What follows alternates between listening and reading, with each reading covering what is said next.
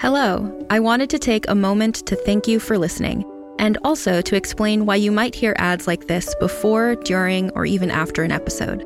We're a small but mighty team here at Realm, and to help fund our shows, we promote products or services that we think you'd enjoy from a variety of sponsors. If any of our ads interest you, one of the best ways to support us is by visiting the link or using the promo code in the ad.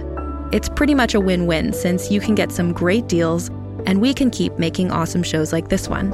You can also visit realm.fm slash partners for more information about our sponsors and how to access the different promotions.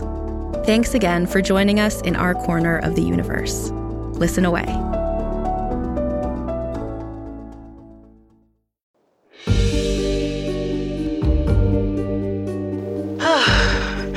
I've landed somewhere safe. These recordings might be the only thing people remember me by. They prove I'm not crazy. Hi, my name is Elise. I'm here to see where we are in the search for Jenna Clayton. She's been missing for about 10 days. I don't want to be the black woman who dies first in the horror movie. The evil words Jenna Clayton spreads return to her and fill her with dread. More than 64,000 black women and girls are currently missing in the United States, and you couldn't care less. I have never been happier to have a statistic on hand.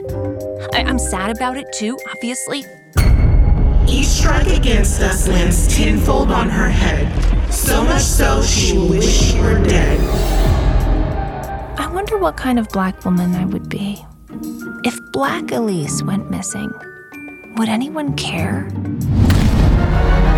Fire burned wild around my bed.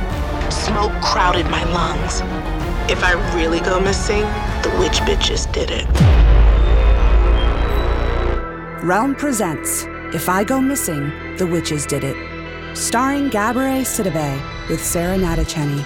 If you like what you hear, please follow and share this podcast with your friends. Realm is your portal to another world. Listen away.